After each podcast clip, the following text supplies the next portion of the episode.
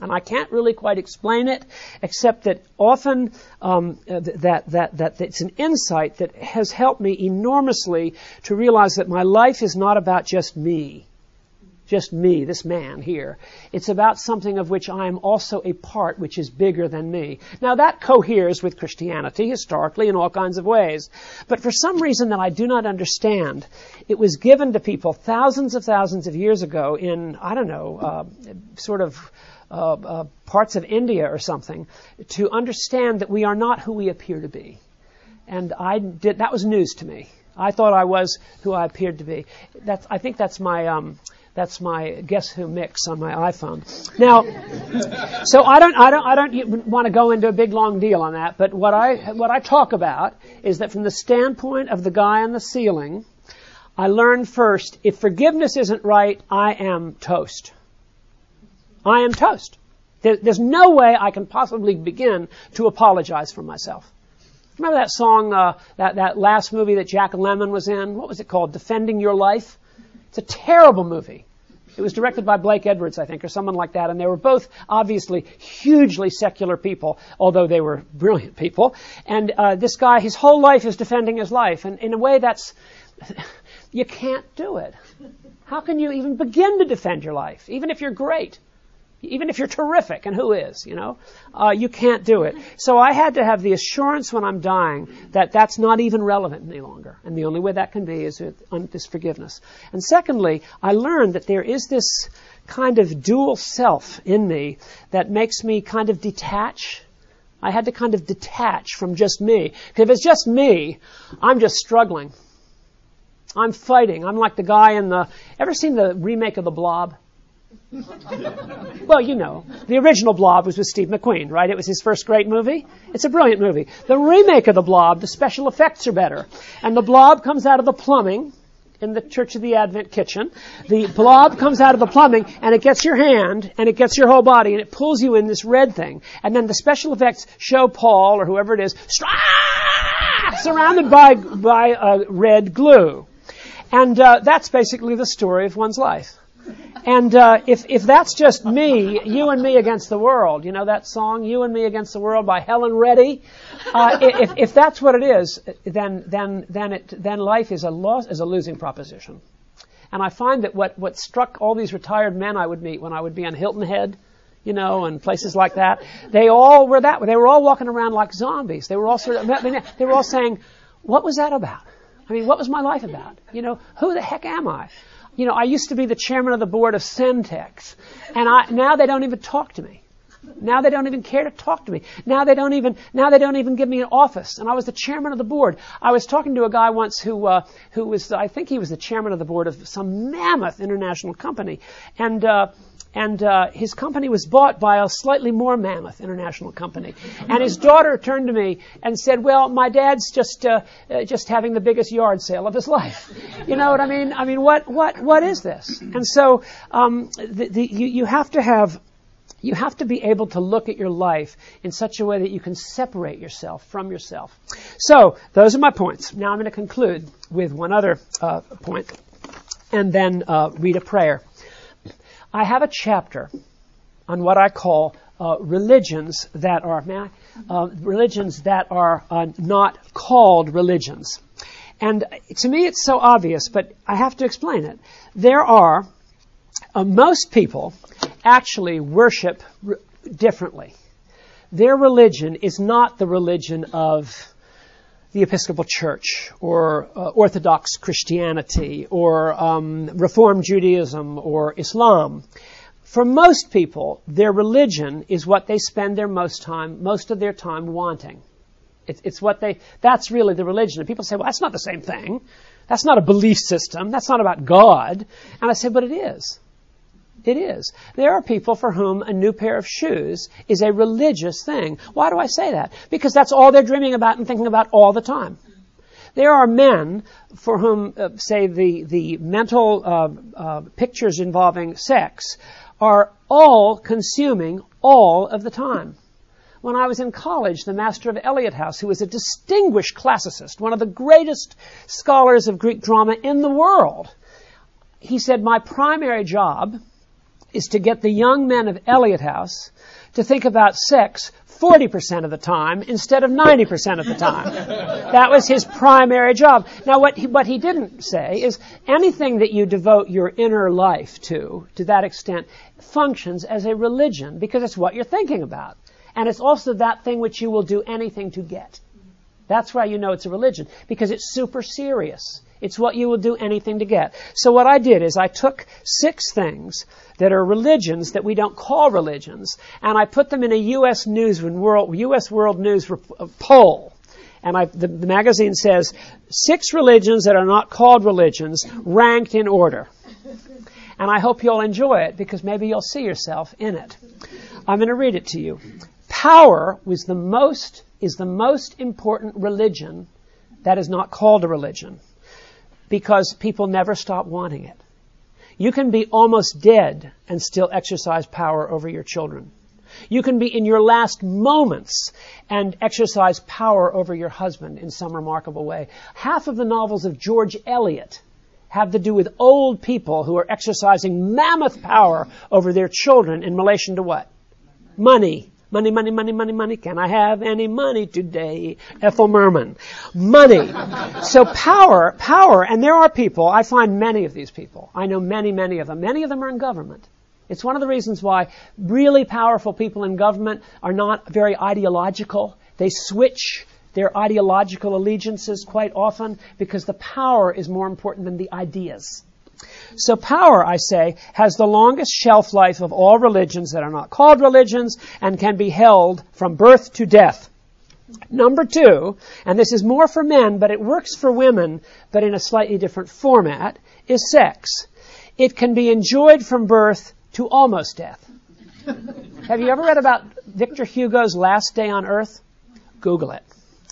Google Victor Hugo's Last Day on Earth. He was in his late 80s. And that's uh, on, on the basis of Victor Hugo that I wrote that sex can be enjoyed from birth to almost death. Third, ideology. Ideology can be used to categorize, categorize and divide until you can't use your head anymore. Ideology is people who are really into social causes whether they're left wing social causes or right wing social causes. People who are really into ecology or not ecology.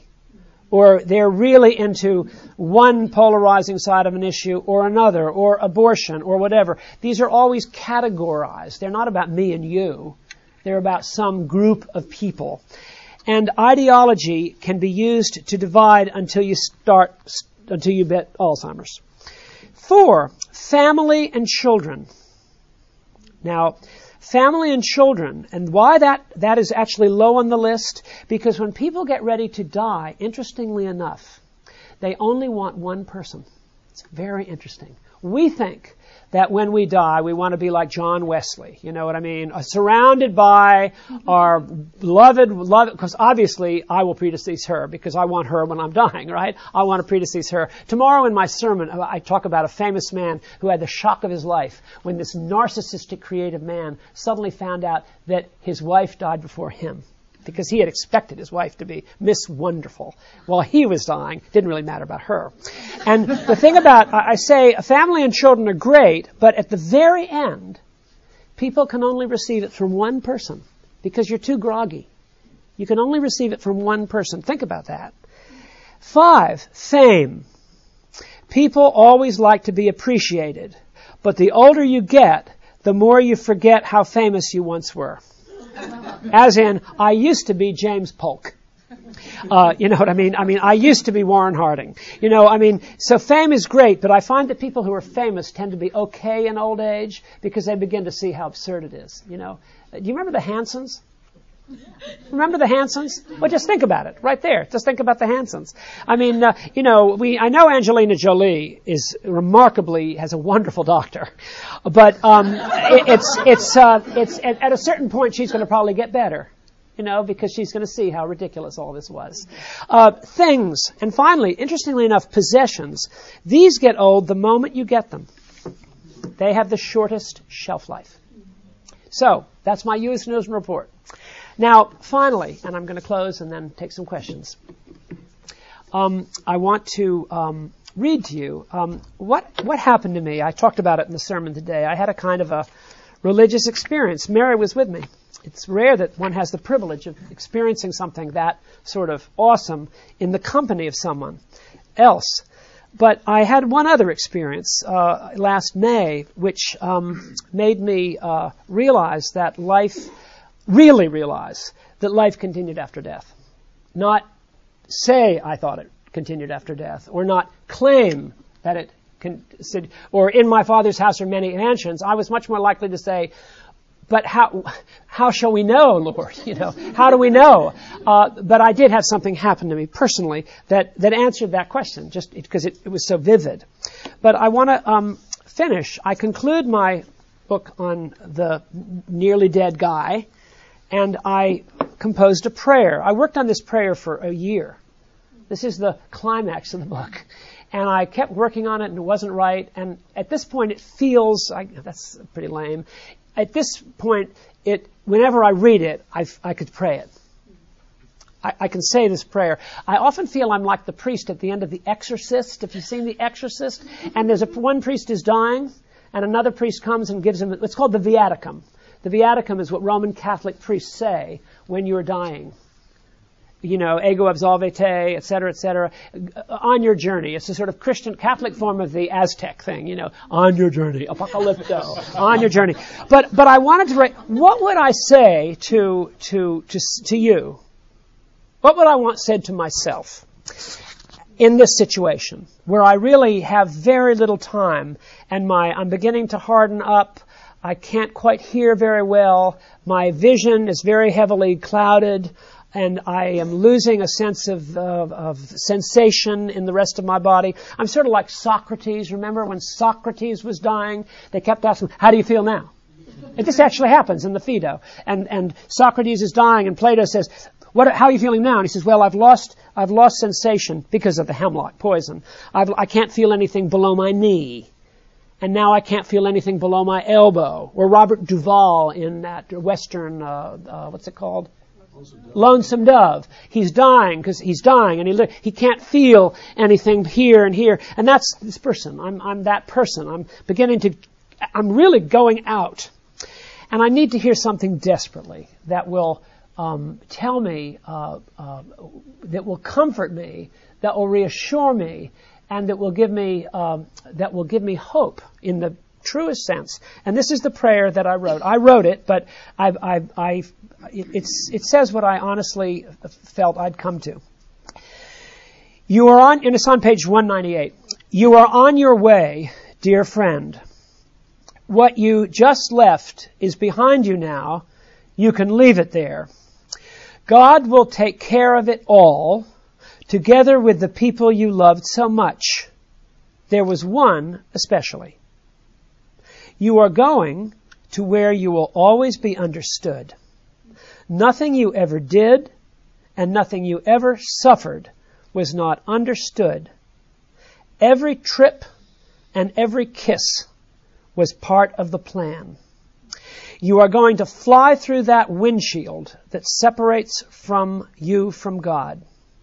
You are going straight there in the blink of an eye. Listen. Perfect love casts out fear.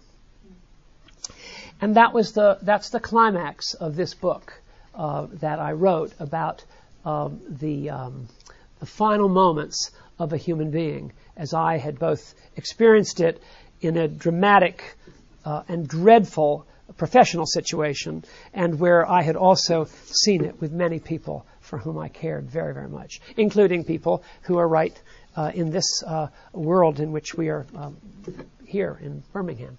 Now, maybe uh, time for a few questions. Um, what do you think, Gil? Great. And I was just kidding, Gil. You know, I feel guilty that I'm kidding you, but for some reason, you it's so affectionate. Um, now, um, um, the haircut. You can lose the haircut. Now, um, now, uh, now let's. Uh, I was having lunch with a guy in Birmingham the other day He's not here tonight, and he was very, very wise man, and he was saying, he was saying, well, now I just want to say I've been thinking about you, and I, I just want to say, now remember, a true friend is, he was much older than I. He said, a true friend is someone who really loves you enough to tell you the truth. And I said, oh no. What's coming next? So, you know, what I really translate, a true enemy is someone who tells you the truth at lunch. But anyway, um, um, uh, c- c- c- comments or, or questions? Jim Palmer. Flannery, what you said reminds me of what something Flannery O'Connor says. She said it's an extreme situation that shows us what we are essentially, like the grandmother uh, know, uh, living is hard to find, you know, facing the misfit and she about to die and she realizes manners and all that stuff doesn't matter and she just reaches out with love to that, that killer and realizes just what a horrible childhood he had. And it's just like facing death just clears your head and you just realize what you are essentially. And she said, because that's all you can take to heaven with. So all the other riffraff just gets tossed out in a second. Do you believe that? I mean, I mean, you, did that make sense to you when you read it? That's in A Good Man is Hard to Find by Flannery O'Connor. Thank you, Jim. Paul, can you say something about Baby Driver? What did I mean by Baby Driver? Baby Driver, uh, uh, sometimes somebody really got on my case the other day and said, you know, your book is very interesting and I've gotten a lot out of it, but stop all the illustrations from rock and roll. and this, and I said, wait a minute, wait a minute. You, no, no, no, no. You're the wrong generation. Th- these old songs have a new life because of the internet. Anyway, maybe I was wrong. Baby Driver is a reference to a song on Simon and Garfunkel's 1969 album called Bridge Over Troubled Waters. Now, sh- who here knows the song Bridge Over Troubled Waters? Well, I mean, everybody knows, has heard that song. Some, Aretha Franklin did a cover. That was the second number one time. But, um, Baby Driver is just a song by They Call Me Baby Driver, and it's a Paul Simon wonderful song. Baby Driver is the Paul Zahl I was talking about, who's driving me to think that I'm really who I am. Now let me read you something. Let me read you something. Somebody that had a great influence on me, Baby Driver was my way of saying the ego what psychologists call the ego, what Roman Catholics call the, mystics call the false self, and what I had um, come to believe was this guy who's struggling against life all the time. I mean, I'm not, I don't know about you, but I'm just the kind of person who's fighting. I'm fighting. I mean, I may not appear that way, but inside myself, I am fighting. And the person that best expressed what Baby Driver is, is Christopher Isherwood. Now, Christopher Isherwood was a um, was a very uh, uh, uh, active novelist in Los Angeles from England. And he, uh, I won't talk about him, but he's worth studying. And he was a very wildly, sensually, uh, all over the place young man from a very educated background in England who hit the wall. He hit the wall in a relationship. And he was open to, Christi- to religion, but it couldn't be Christianity because he'd gone to a prep school that was aggressively Christian, and because his mom always wanted him to go to church. And so he said, I will be anything but a Christian, which is, of course, a very unfortunate position. But he did discover a little bit of this thing about the self, and I want to read what he says. This is Christopher Isherwood wrote this in 1945, but he discovered it in 1936. In my desperation, no, he says, how am I am ready to assume that God, my essential nature, does exist within me and does offer me a lasting strength, wisdom, peace, and happiness. How am I to realize this? Answer, by ceasing to be yourself. What do you mean? How can I stop being Christopher Isherwood? I'm either Christopher Isherwood or I'm nothing. So how do I stop being Christopher Isherwood? And this is the key paragraph, by ceasing to believe that you are. What is this belief? Egotism. That's the way he would have said it. Egotism. Nothing else. An egotism which is asserted and reinforced by hundreds of your daily actions. Every time you desire, fear, or hate. Every time you boast or indulge your vanity. Every time you struggle to get something for yourself, you are really asserting I am a separate, unique individual. I stand apart from everything else in the universe. And Christopher Isherwood believed that that was the birth of all tragic resistance to life. Now, that's a very big idea, you know, but it's, uh, he says it really well. You ought to read it. I mean, I know Isherwood has a very big reputation for something else. His partner, uh, his male partner for many years was a, guy named Don Bachardy, and I don't want to get into that issue at all. But uh, Don Bachardy, I had the most amazing experience. Don Bachardy is a very famous Hollywood painter, and he was with Christopher Isherwood for like 40 years. And Don Bachardy painted my sister. I couldn't believe it. My sister said, "Oh yeah, Don Bachardy painted my portrait." I said, "Are you kidding? You know, I am not worthy to untie your latch of your shoes." You know, Alice Cooper in uh, Wayne's World. My sister got painted by Don Bachardy. Unbelievable. Now, anything else? Other thoughts? Yes. I'm pretty sure you can't answer this in, in 30 seconds, but how do you reconcile the make up the word the superfluousness of our daily existence. Yes. Um, with the realization of that interchange, where do you go from here? Well, that's a great question. Uh, Mary, do you want to say anything about that? Uh, no, I, I have. uh, Herr Ashton, could you bring me a glass of water? Well, I want to say something about that. It's revolutionary. That that how do you reconcile the, if I'm right, I mean, I may be right, totally wrong, right? How do you reconcile this sense that, that daily life, I, I, much of daily life, thank you very much, is sort of just repetitive theater?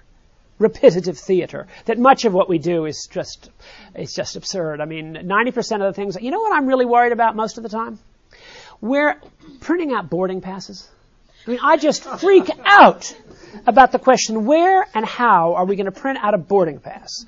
You know, because maybe my app isn't working. You know, I have my app, and what if my app I have to log in again on Delta Airlines and it asks me for some number that is back home, and I can't get a boarding pass? And what, of course, is going to happen? I'm going to not get through security, and I'm going to miss my flight, and I will die. So this is so what so what I'm trying to say is this is what a lot of people spend a lot of their time thinking about. How am I going to live? Just get out of here tomorrow. What am I going to do?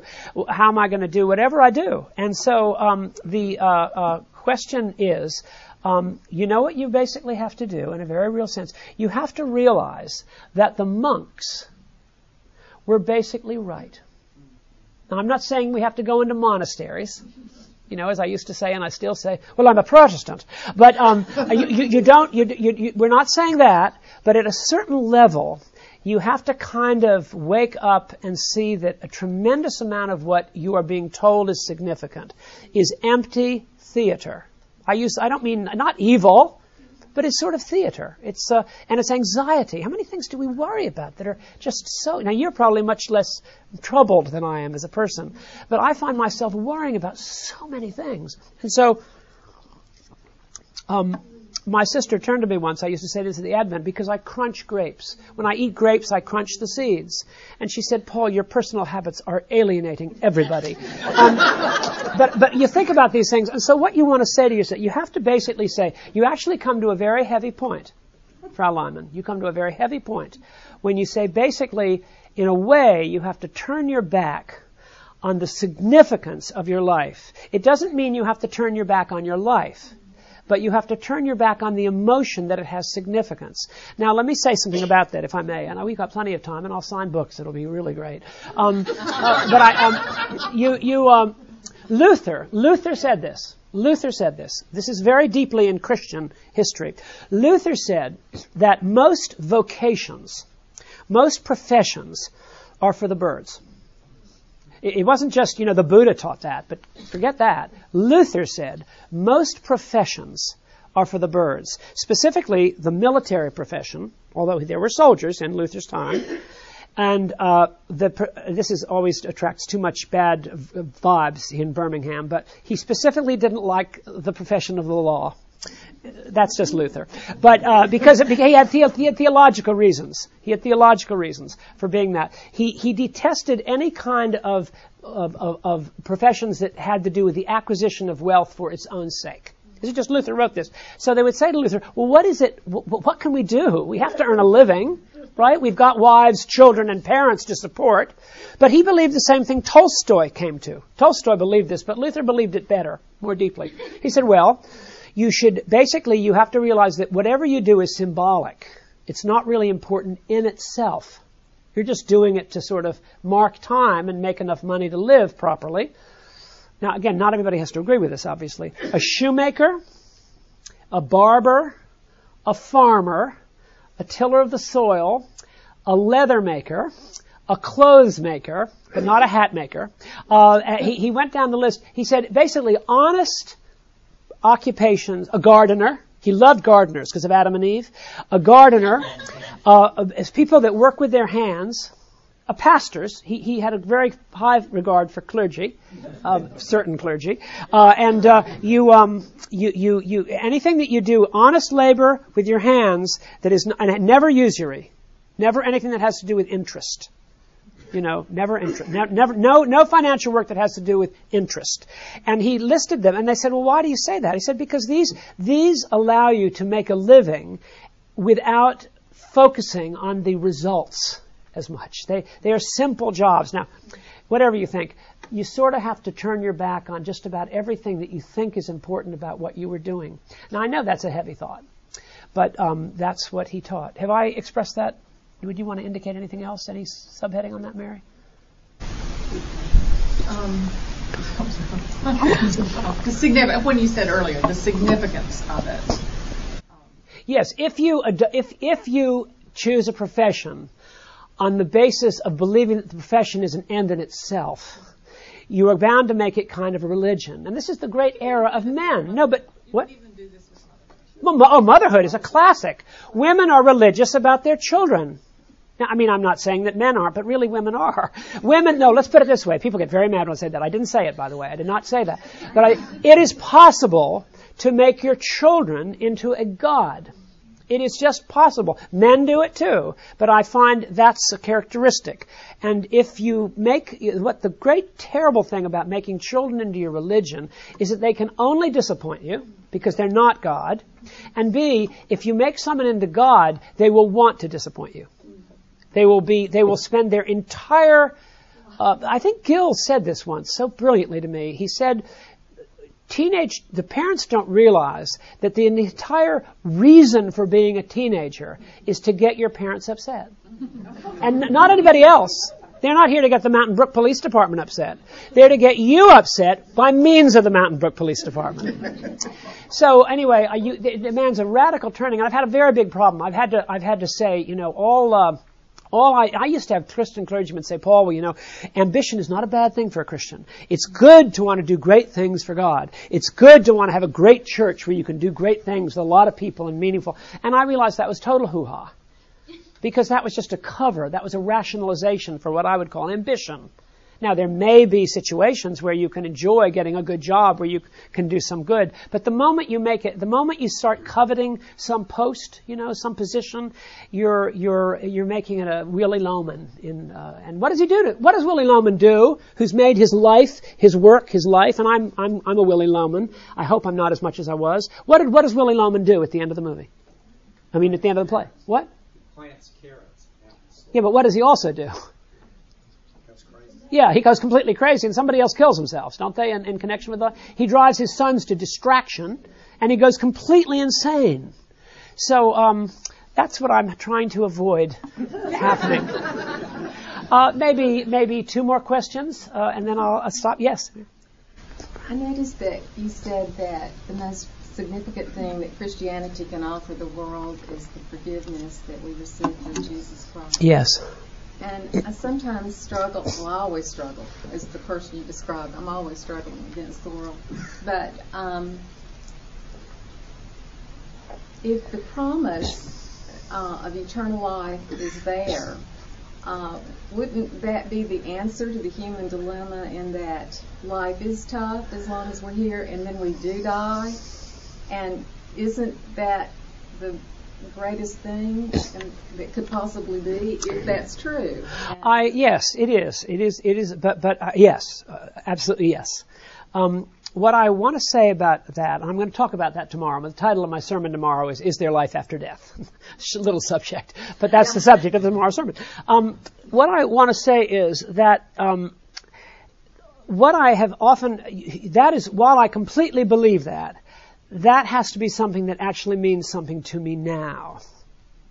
And what I've often found is when push comes to shove in a person's life and they're actually faced with death as opposed to just putatively faced with death or theoretically faced with death, when they're actually faced to death, faced to death, even wonderful Christian people completely melt down, totally lose all hope even though they have believed with their minds for years and years the promise of eternal life in Jesus Christ, which I share.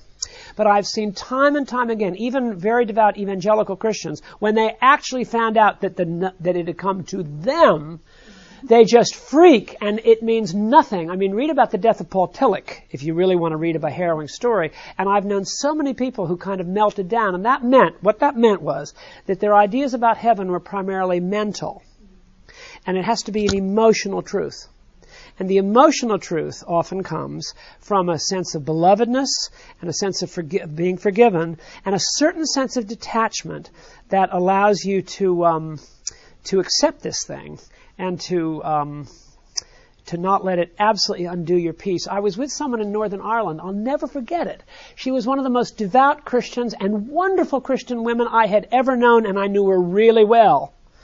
And when she suddenly found out she had two weeks to live because of an advanced, metastasized, incredibly invasive, untreated cancer, she became a different person. Just absolute, total despair. And I kept saying to myself, how can this be? This woman is a pious, wonderful Bible believing woman. No judgment on her. All this meant was that things in her head had not come here. And what it basically boiled down to her, thank God, she had a daughter who loved her and she had a husband who loved her. And they mediated, and they were Christians. One more question. Oh, Paul. Lela. Uh, I want to know your opinion about these mega churches, um, Joel Osteen, all of these people, and they, I, that's not really the kind of um, it's a religion to those who listen, but doesn't have Christ. Well, what I would say is they're terrible. No, let, let, let me just say that, and that'll be my last. Mary? Oh, I thought you were going to say something. Okay. What I want to say is about mega churches. I, personally don't. I mean, I, have no stones to throw at, at anyone like that. But what seems to happen with these mega churches, when you actually listen to what the pastor is actually saying, it's almost always the same old thing, which is basically a form of the law. It's all basically a form of performance and it's basically a kind of, um, I would say, uh, a, kind of an artificial uh, kind of. It, it's not all that going deep to the heart of pain. Um, that's why I want to talk about near-death experiences. But I'm, uh, I've always felt that the Advent, when the preaching was rooted in the gospel, which as long as I've known it has been the case, and uh, that goes way back to long before I ever was here. Uh, and when uh, the, the, context of that extraordinarily, I went into the church a half an hour before I preached today, and there was something so wonderful about being quiet in that beautiful church, um, and holy without wanting to sound dumb, holy in that place, and the gospel and then that incredible music that touches me very deeply and the prayer book tradition, provided it's not too modern, um, that there is something so wonderful about that. I said to myself, oh, if only we could go. I mean, Mary and I can't go to church because every church we go to is fiddling around. I mean, it's sort of, no, don't, don't, we, I'll tell you there's a happy answer to that one. Because every church we go to is Rite nine, Holy Eucharist, morning prayer, are you kidding? What is morning prayer? But that's not my issue. But it's it's always right nine and eight million announcements about nothing and uh, no sense of verticality, and it's all hail fellow well met, and the peace just drives me crazy. How how can I fake an embrace to somebody I've never met before? You know, oh, I just love you so much. Who are you? You know what I mean? I, remember that song, that old rock and roll song? What's your name? You know, the guy has a bad relationship with a girl because of a rock and roll. He wakes up in the morning and says, "What's your name?" Well, that's what I think the peace is. Who are you? Now, the peace, the peace might be good if you knew the people. So thank God we found All Saints Episcopal Church in Winter Park at the early service, 7.30 in the morning. I feel like I used to be at the Advent, but now I'm sitting in the pew. And this lovely clergyman comes in and he uses the old service and he doesn't say good morning. If I ever hear a priest starting the service, good morning, I think I will go to Disneyland for hell. good morning. And I, he says, the Lord be with you and with thy spirit. And he had the collect for purity and the prayer for humble access and I'm in heaven. And he happens to be a nice person.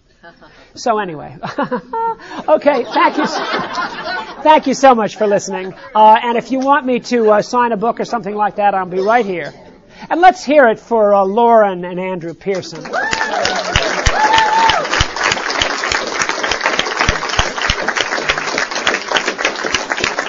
Thank you all. Thank you all. See you, see you tomorrow if you're around.